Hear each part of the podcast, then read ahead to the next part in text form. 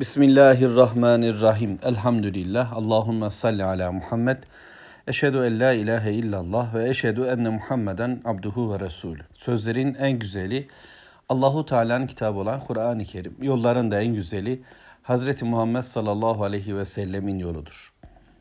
Mülk suresine başlıyoruz elhamdülillah. Onu okuyup anlayacağız, kavrayacağız. Dolayısıyla sureyi anlayabilmek için de bu sureyi bizden önce okumuş, anlamış, kavramış, onun hakkında düşünüp hayatına koymuş olan alimlerimize, diğer Müslümanlara tanışmak, danışmak, onlara sormak durumundayız.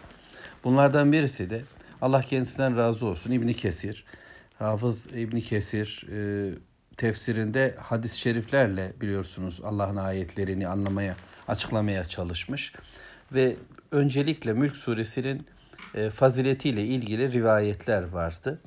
Bunları e, konuşalım öncelikle. Ondan sonra surenin e, gereklerini, bize sunduklarını, nasıl bir hayat yaşamamız gerektiği ile ilgili Rabbimizin razı olduğu şeyleri, Rabbimizi gazaplandıran konuları öğreneceğiz sureyle birlikte olarak. Çünkü Allah'ın ayetleri bize bu yolları öğretecek. Hangi şeyler Rabbimizi razı eder? Bunu kavramamız Kur'an'la, vahiy ile kolaylaşacak. Hangi şeyler Rabbimizi gazaplandırır ki kaçalım? Bunu da yine Rabbimizin vahiy ile öğrenme imkanına sahibiz. Peygamber aleyhissalatü vesselam'dan e, birisi Taberani'de geçen bir rivayet. E, diğeri de yine Abd bin Humeyd'in Müntehab isimli kitabında geçen iki rivayet var özellikle. Diğer başka rivayetler var ama ben bu ikisini özellikle sunmak istedim. Birisi şöyle başlıyor. Ee, Abdullah İbni Abbas'tan rivayet edildiğine göre o bir adama şöyle dedi.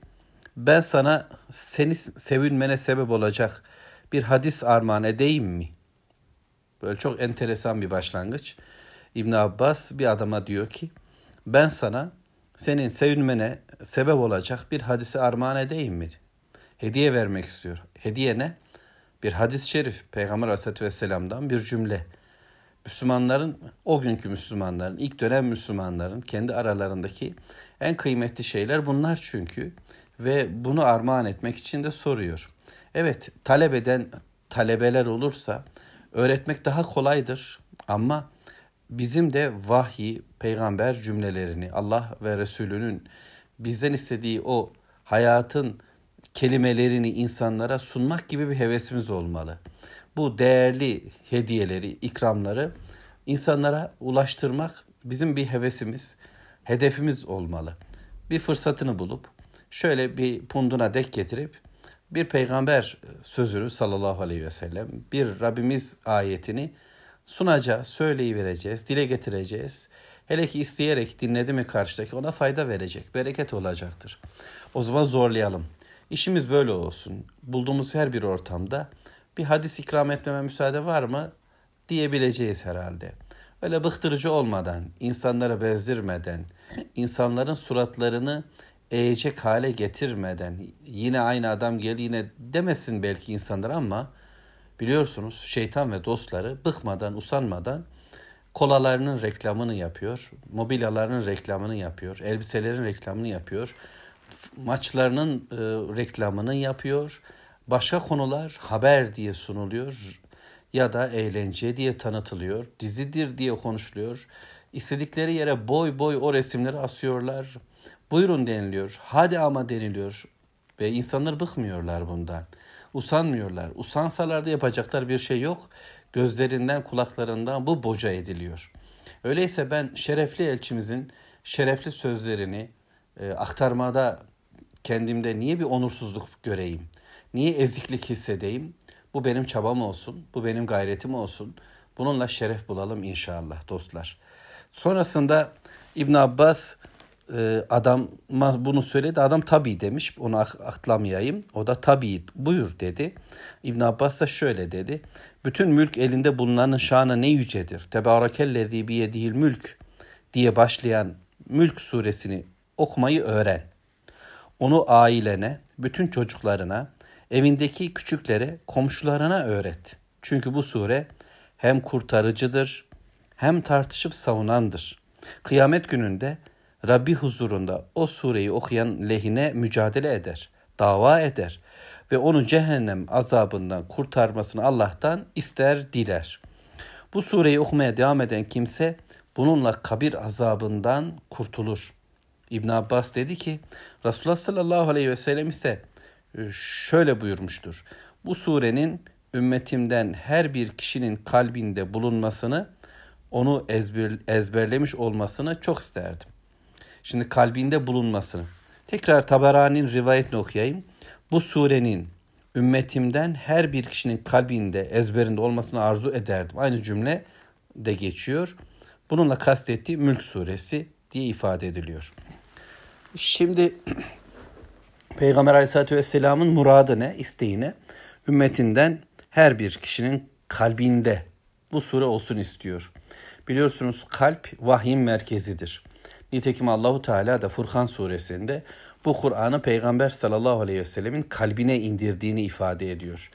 Dolayısıyla evet aklım çalışacak. Fikirlerle düşüneceğim Kur'an'ı.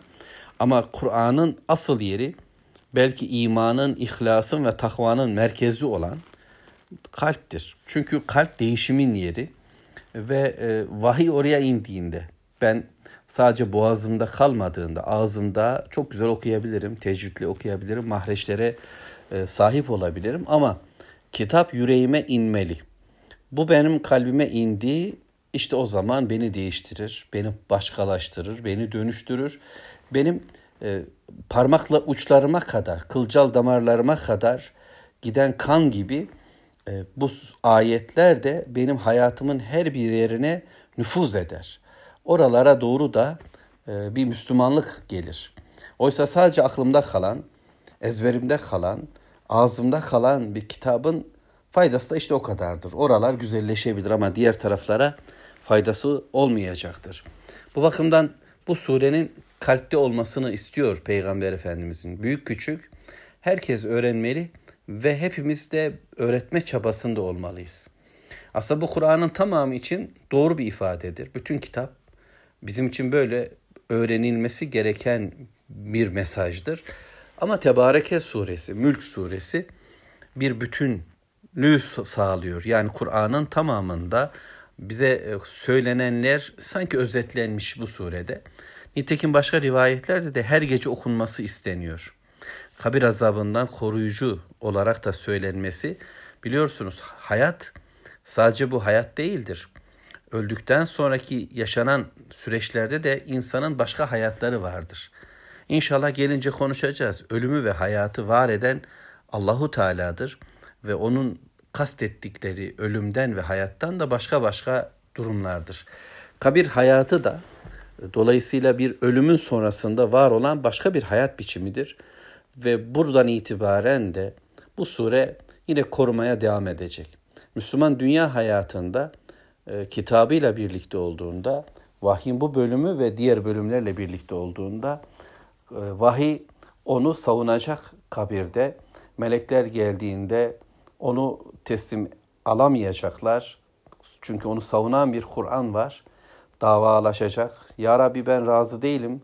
E, bunu ben cehenneme gitmesini istemiyorum. Bu beni okuyan bir ağızdır. Benimle ayakta kaldı. Beni okudu. Benle durdu diyecek. Böyle rivayetler de var çünkü. Ve Müslümanı savunacak nihayetinde. Tartışacak. Allahu Teala bu sureye böyle bir şahsiyet yüklemiş. Demek ki surelerinde bir şahsiyeti var ve bize kazandırdıkları da bir şahsiyet var. Biz de e, bu surenin içine daldığımızda, bununla beraber olduğumuzda bu şahsiyeti elde edeceğiz inşallah. Hani insanlarla tanışmayı seviyoruz. Yeni bir e, roman, yeni bir yazar, yeni bir aktör, yeni bir kimse tanımak bazen bize bir değişiklik getiriyor. Şimdi huzurlarımızda denir ya öyle yeni bir sure var ama daha doğrusu biz şimdi bir surenin huzurundayız. Elhamdülillah. Allah'a emanet olun.